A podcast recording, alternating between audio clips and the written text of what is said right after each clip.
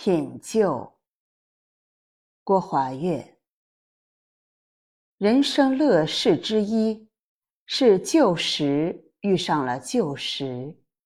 每一样食物，都有一类人与之相配。我曾在一个电视节目里听一位作为嘉宾的医生说，人的适应能力特别强。那位医生说的是人在生理上的适应能力。而我当时想到的是人在精神方面的适应能力。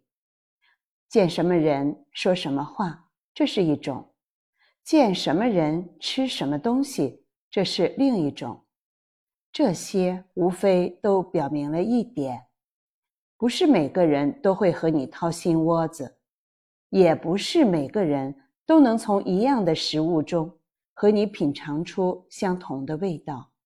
在新的人面前，多半只能以新的食物相待，而旧的食物大都要和旧的人一起品尝。旧时里有一个人的过去，而如今哪怕没什么不堪，也鲜有人愿意将自己的过往毫无遮掩地放在他人面前，任由一个不熟识的人将自己一览无余。这样的时刻，与旧时一起分享，才更得其中味。从旧时中牵扯出共同的记忆，这能令两个多年不见的人一下子毫无障碍地回到那个彼此不设防的岁月。这么一来，品尝的不仅是旧时，也是旧时光。旧时是有记忆的。